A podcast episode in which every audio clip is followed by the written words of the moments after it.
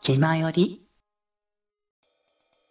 じゃあね、その他にももっとね、絵の話を詳しく聞いていこうかなっていうところなんですけど、先ほど言いましたけど、たくまくんのね、描くキャラクターは少年系のね、優しいなんかタッチって言いますかね、のね、絵柄だと思うんですけれども、たくまくんがそんな絵を描くときの気をつけてるところというか、そういった部分ってどんなところがあるのかなと思いまして。ですね、ちょっとだけアナログ感出す描き方をするっていうのがありますね。はい、ちょっとぼやけがちというか、パチッとした線じゃないかったり、塗りだったりっていうのを割と自分がアピールポイントかなと思って、そういう部分はやっぱ意識してる部分っていう感じですね。そうですね、やっぱり温かみがあるって言ってくださるのすごい嬉しいので、じゃあそういうのを言ってくださるんだったらちょっと自分もそこを意識して書き方っていうのを勉強しようかなと思って、あんまりスルッとしすぎないっていう感じは意識してますね。いやでも本当に最初見かけた時にすごい優しくて、そして可愛らしい絵だなっていうねすごい印象だったので、本当に全然みんな色が違うというか、本当に人それぞれの描き方、魅力の出し方っていうのがあるんだなって思いますからね。そんな感じでね、まあ実際そのいろいろ描いていると思うんですけど、まあじゃあせっかくなんで、ね、ちょっと僕の方もね、描いていただいたというところではあるんですけれども、まあ最初はお祭りの方のイラストですかね、描いていただいたと思うんですけど、とりあえずまあなんかそれぞれみたいなところではあります。実際描いていった時に意識してたところとか、こういう風に描いたよみたいな話とかお聞きできたりとかしますかね。ね、デイジーさんはやっぱ顔好きなんですよ、デジさんが。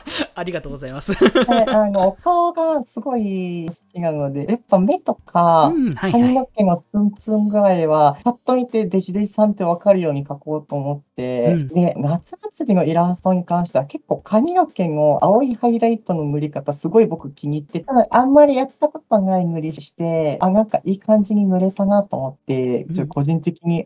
イラストの髪のハイライト自分でも好きなんですけど。いや、僕もイラストは大好きなので。ありがとうございます。ツンツン具合とかもイラスト見て分かるようにしようって思いました。僕の髪型ってツンツン系だし、その固定してる感じの髪型っていうよりか割と無造作な感じ。そうですね。結構逆に難しいんですよね。はっきりとその髪型が決まってるっていう人よりかは余計にそのどう落とし込めばそこの形になるのかみたいな。そうそうそう。書く人によって多分だいぶ印象変わるような髪型だと思うので。確かにそれはあると思いますね、実際。あ、で、それで夏祭りの依頼をしたのは、そのさっきの優しさだったりとか絵柄っていうところもあると思うんですけど、和の雰囲気とかが合いそうって僕は思ってて、たくまくんの依頼。なのでなんか和装を依頼したいってもともと思ってたんですよね。書いていただくんだったら。で、今回その夏祭りって形だからジンベエっていうところで和の方向性でお願いできたらなっていう形でちょっと依頼させていただいたんですよ、実際。あ、そうなんですね。多分和装のイメージがついたの、多分もしかしたらここ最近かもしれないです。狸を思い出しますね。そうそうそう。でも本当にがっつり洋服描いたのは、その狸っていうのは、秋丸楽太くんっていう子がいて、最近、たくまが新しいライブ 2D のデザインをさせていただいた子がいるんですけど、その子が和服で、ちゃんとがっつり和っていうイメージで絵を描いたのって、本当にそこが初めてなので、本当に最近だと思います。そのイメージがついたのって。まあなんか、僕はなんとなく描かれてるっていうの込みだけど、実際のその絵の優しさの部分で和装は多分似合うだろうっていう印象はありましたね、なんとなく。ありがとうございます。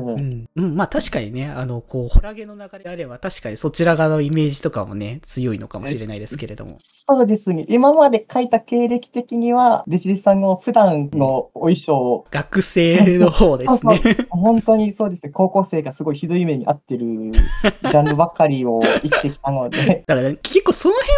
若干意外性っていうか、実際そのゲーム中のキャラクターたちは可愛らしいキャラクターたちっていうのは我が分かってるんですけど、結構たくまくんのこの優しい絵柄からすると相反してる感じがすごくて。最近なんかいろんな方に、一応サイコパス扱いされて、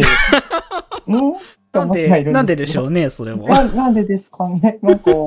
全然自覚ないんですけど。わかんないですよね、そこは。わかんなくて、うん。ですね。たまに僕も言われるんですけどね、最後なんでですかね。そこら辺はもう僕もわからないから何とも言いようがないみたいな。まあ、なんかイメージなのかな。何のイメージでから来るのかわかりませんけどね。そうなんですよ。人に優しく生きてるけどなって思いながら。何なのかなって、ちょっとなんか、前話してた時は平坦すぎるのがっていう話なのはありましたけど、僕が。なんか、いつも落ち着いてるから、普通のこと言ってるふりして、なんか、急にやばいこと言い出すみたいな感じの話とか。でも、確かに、弟子さん、そのフラットなトーンでたまにすごいこと言うから、面白いんですよね、僕。なんか、前、配信でラテックフォンに参加させていただいたときに、急にとんでもないこと言い出すんで、そうですね、ガーティックフォンは一番僕が自由になるときなんで。急に全部燃やそうって言い始めて、何書いてるの今と。そうですね。燃やすとか、あとは、血しぶきみたいな感じなのは、よくありますね、ガーティックフォンは。でも、書いてるの楽しいですよね、血しぶき。なんか僕は、バイオレンスになるもんだと思ってるので、ガーティックフォンは。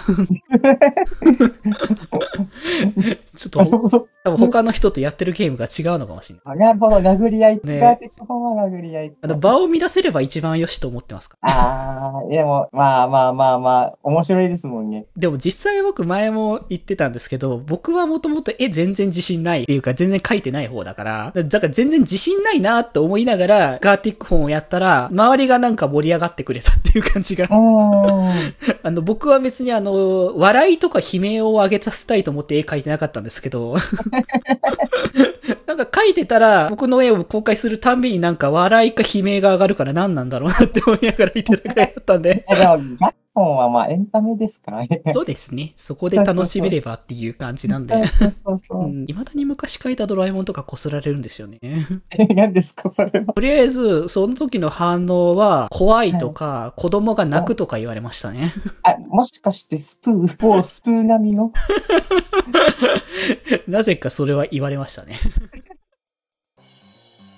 気ままに寄り道クラブでは、メッセージを募集しております。メッセージの宛先は、マシュマロで募集しております。そして、きまよりではみんなで作る@ウィキを公開中。みんなで編集してね。